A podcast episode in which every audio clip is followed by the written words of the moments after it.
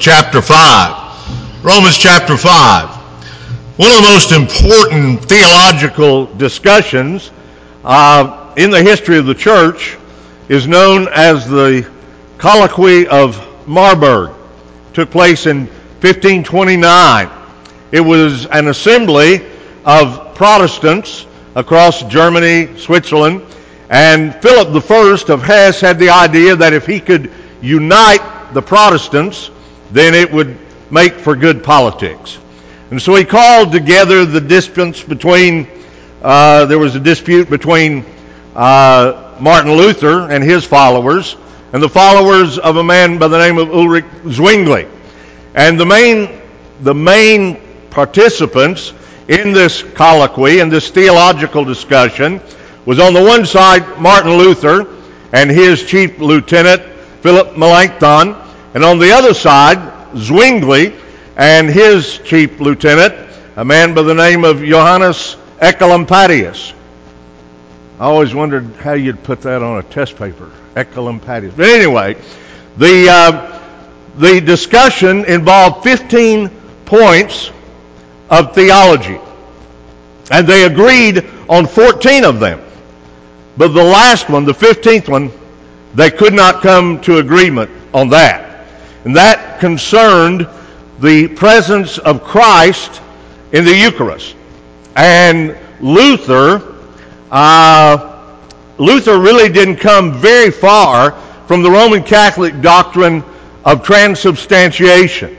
And of course, you know that that doctrine means that when the priest says the words in the Mass, the bread and the wine literally become the body and the blood of Christ.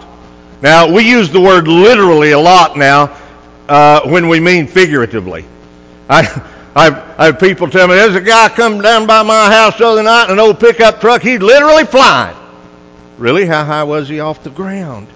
How, how much air was under the wheels? You mean he was figuratively flying, not literally. But the Roman church teaches still today that that literally becomes the body of Christ. So Luther, he followed what he called consubstantiation, that the literal presence of Christ was in and through and under uh, in, in, the, in the elements.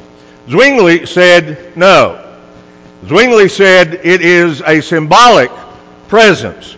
And Zwingli argued that that Luther's view violated the Chalcedonian formula of the hypostatic union of Christ, uh, as, as does transubstantiation. Uh, Chalcedon, the church agreed from the scriptures that Christ is, is one person, but he has two natures. He has a divine nature and a human nature. And those are not confused, are mixed, are divided.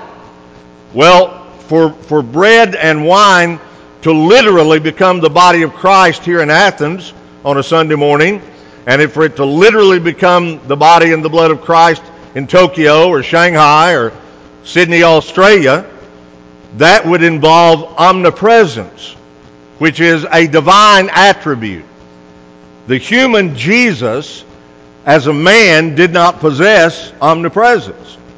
Uh, Luther argued, as did the Roman Catholics and still do, that the, that the human nature of Jesus infused those divine attributes, uh, the divine attribute of omniscience, so that it would, was possible. Zwingli argued that, that uh, nowhere in the Bible was that taught, and that it was clearly Jesus when he said, Luther wrote on the table, uh, hoc est corpus eum. This is my body. And he underlined the word is. This is my body. And Zwingli said, nope. You're, you're going to have to you're going to you're, you're going to have to deal with me more honest than that. And so anyway, the, the whole thing turned on the little word is. What does what is is mean? You know. Uh, in our discussion or in our uh, study of Romans, we've come to a section where a little word in is terribly important. Paul is going to argue in Romans 12, uh, Romans 5, 12 through 21 of mankind's union with Adam. He says that mankind are all born in Adam. And when you become a believer, you come to be in Christ. The one union leads to death and condemnation, and the other union leads to life and righteousness. This is a, this is a difficult section of the letter. I, am going to say that repeatedly. You know, uh, through the book of Romans, it's a difficult section. Uh, there's a lot of dispute about what it means uh, when he says sin came into the world through one man and death reigned because all sinned. But we're going to look at it very carefully because it's extremely important. The Scottish theologian James Stewart called union with Christ the heart of Paul's religion. And he said this more than any other conception, more than justification, more than sanctification, even more than reconciliation, is the key which unlocks the secrets of his soul. John Murray went even further. He said, Union with Christ is the central to- truth of the whole doctrine of salvation. Now, everybody in the world today, all seven billion of them, or how many are on the planet, are either in Adam or they are in Christ. There is no in between. So uh, it, it is important that we understand what this means. Uh, Paul's argument thus far has had to do with the nature of justification. We come now to something that is new but not really new.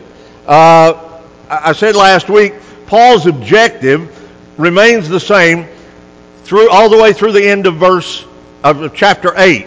He wants to enhance our assurance. Chapters 5, 6, 7, and 8 are all about assurance.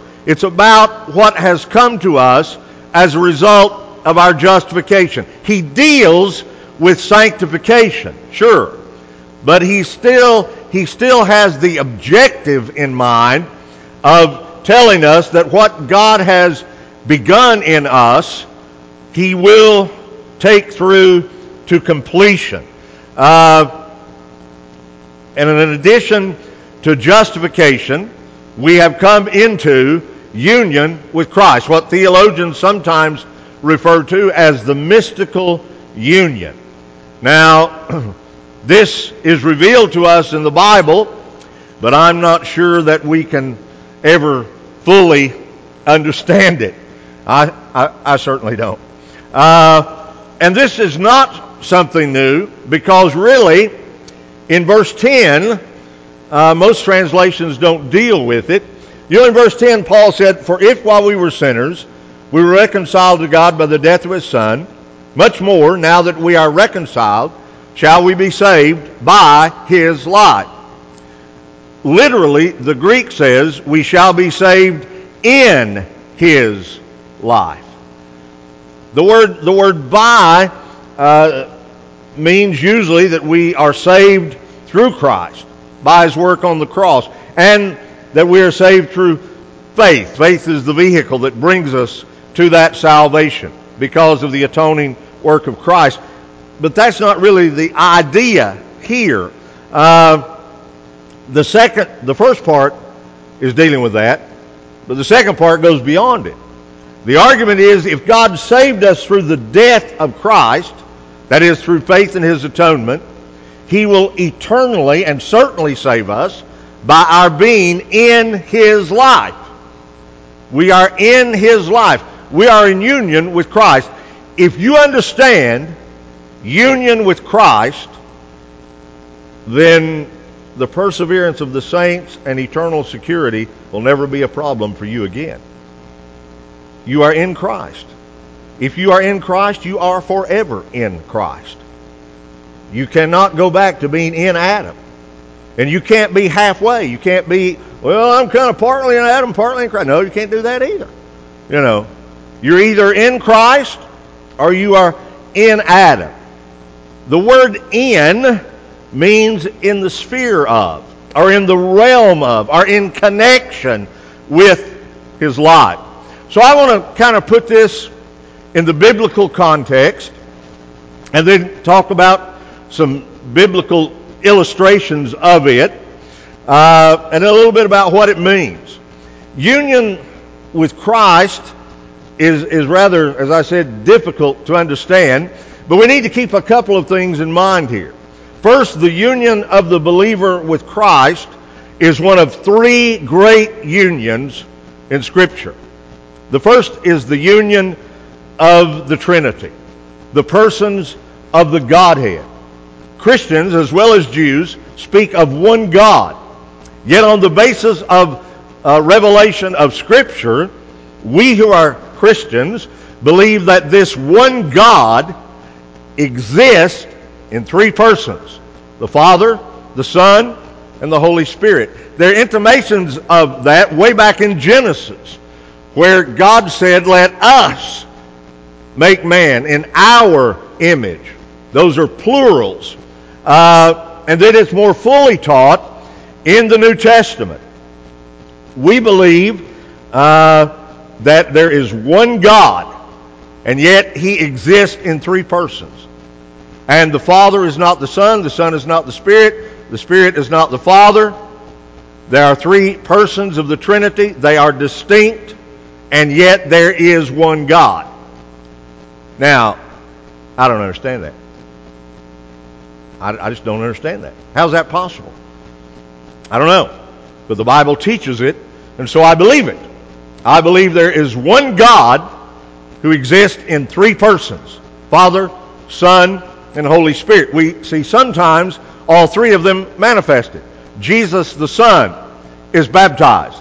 The Holy Spirit, in the form of a dove, descends upon him.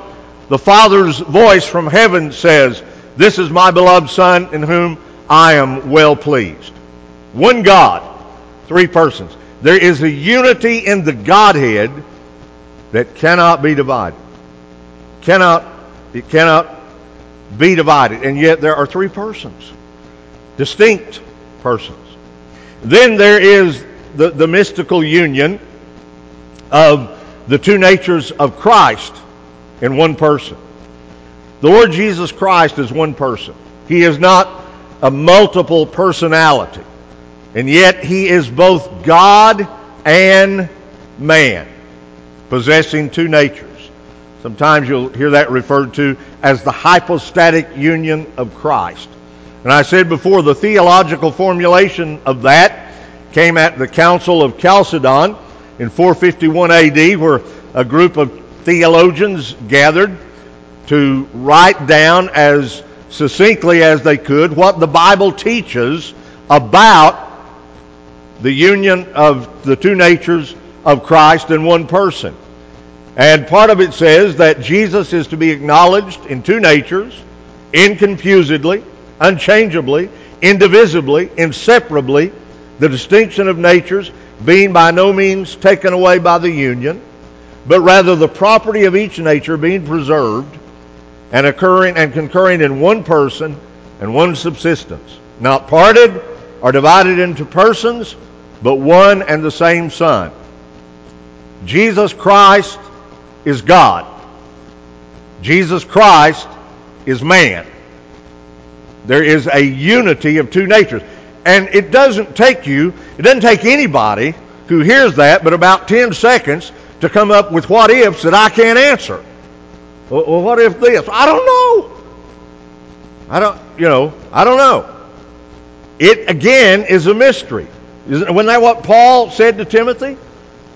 Without controversy, great is the mystery of godliness. Christ was manifested in the flesh. I don't, I don't know, besides the Trinity, if there's a greater mystery in Scripture than the two natures of Christ in one person. We don't understand it all, but we believe it because that is what the Scripture teaches. Uh, I'm confident that after one hour in heaven, I'll be a much better theologian than I have ever been in all the years that I have spent on earth. Uh, and, and, believe it or not, I actually just didn't get up here to tell you all I don't know this morning. Uh, that'd take too long anyway. But the, the, the third great union is the one we're talking about here in Romans 5 the unity of believers with Christ. And we're probably never going to fully understand it either. And yet it is taught by the Bible. It was first taught by Jesus Christ. Uh, he did not use the term mystical union, but he taught it in other words and in uh, analogies frequent in Scripture. You remember in, in John 15, he talks about the vine and the branches. And he says this I am the true vine. Remain in me, and I will remain in you.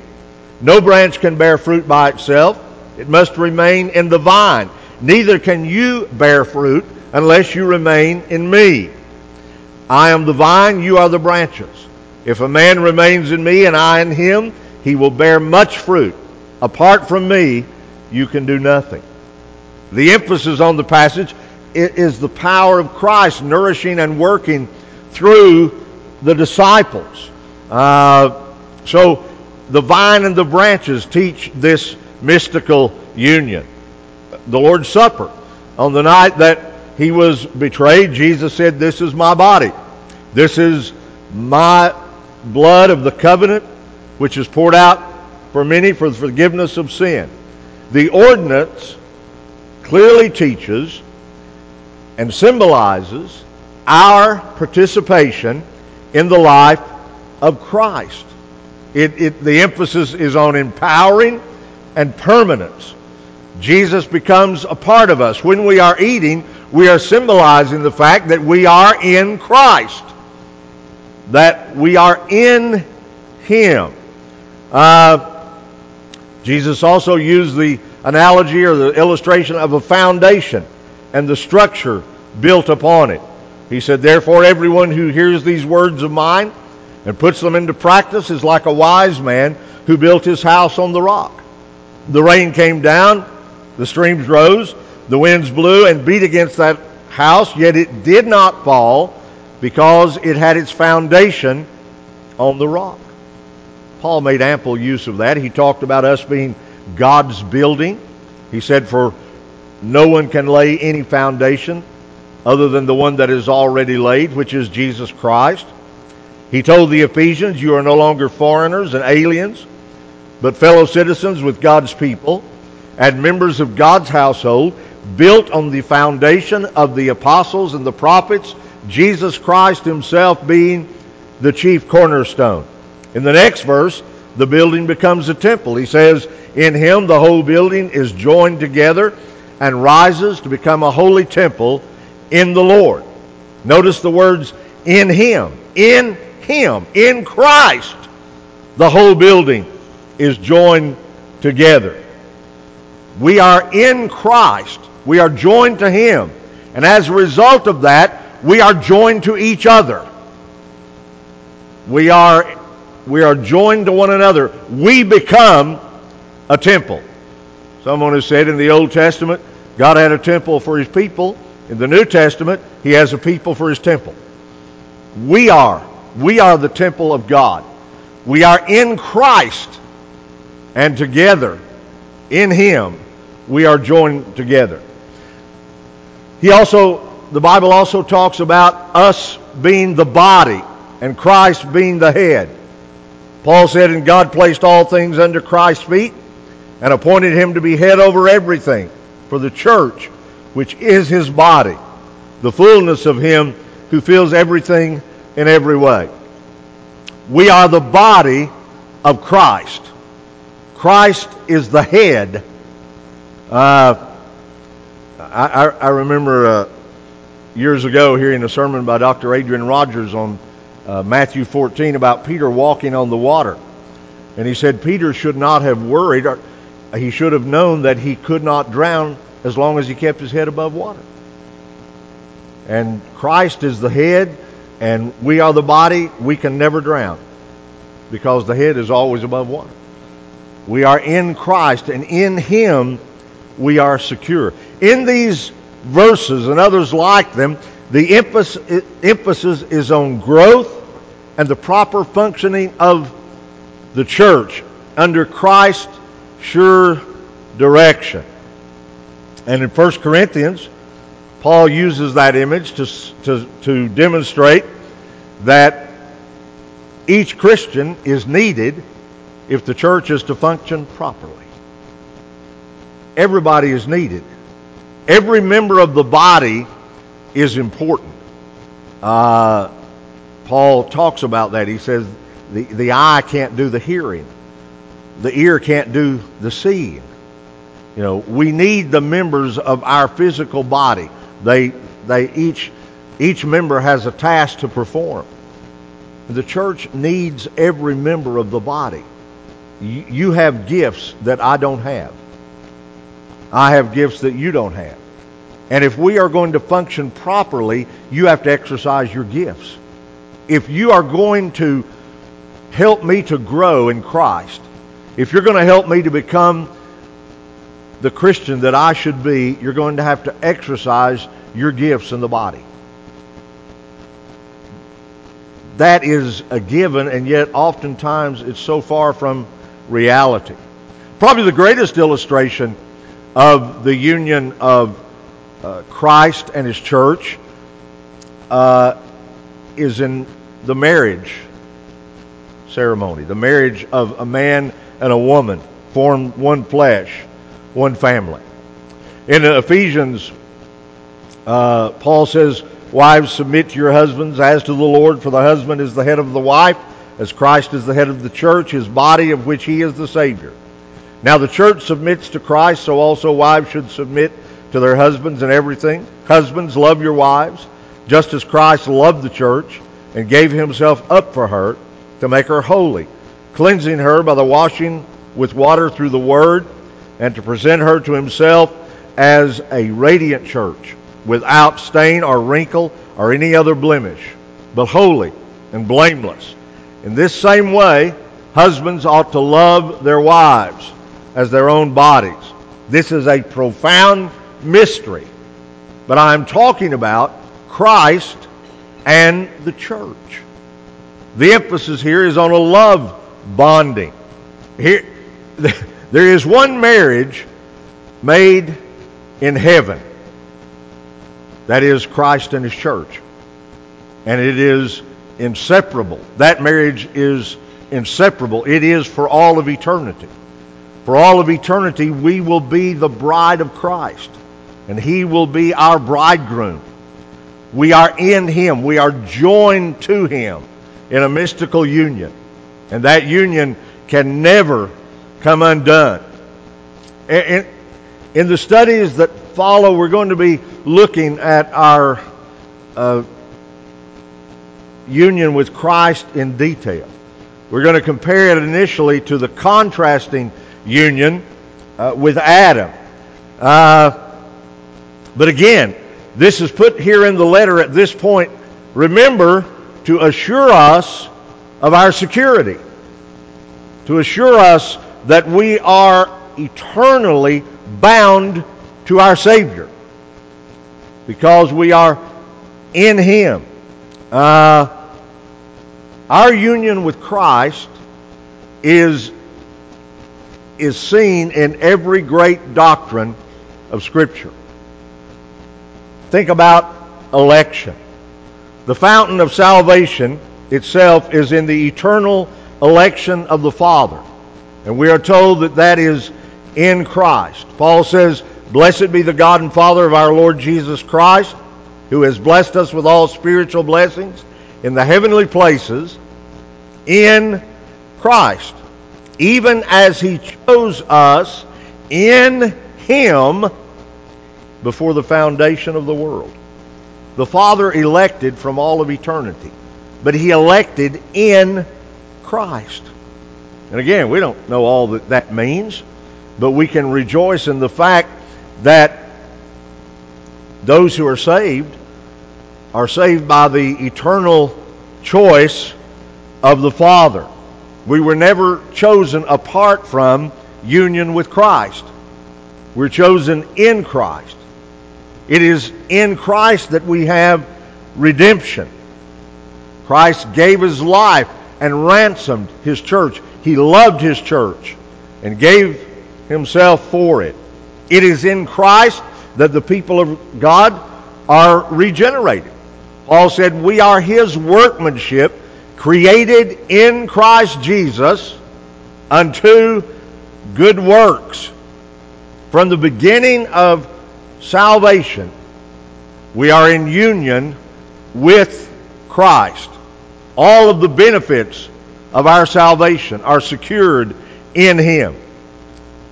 It is in Christ that we will ultimately be resurrected and glorified. It is in Christ that the dead will be raised incorruptible. So the, the question is are you sure that you are in Christ?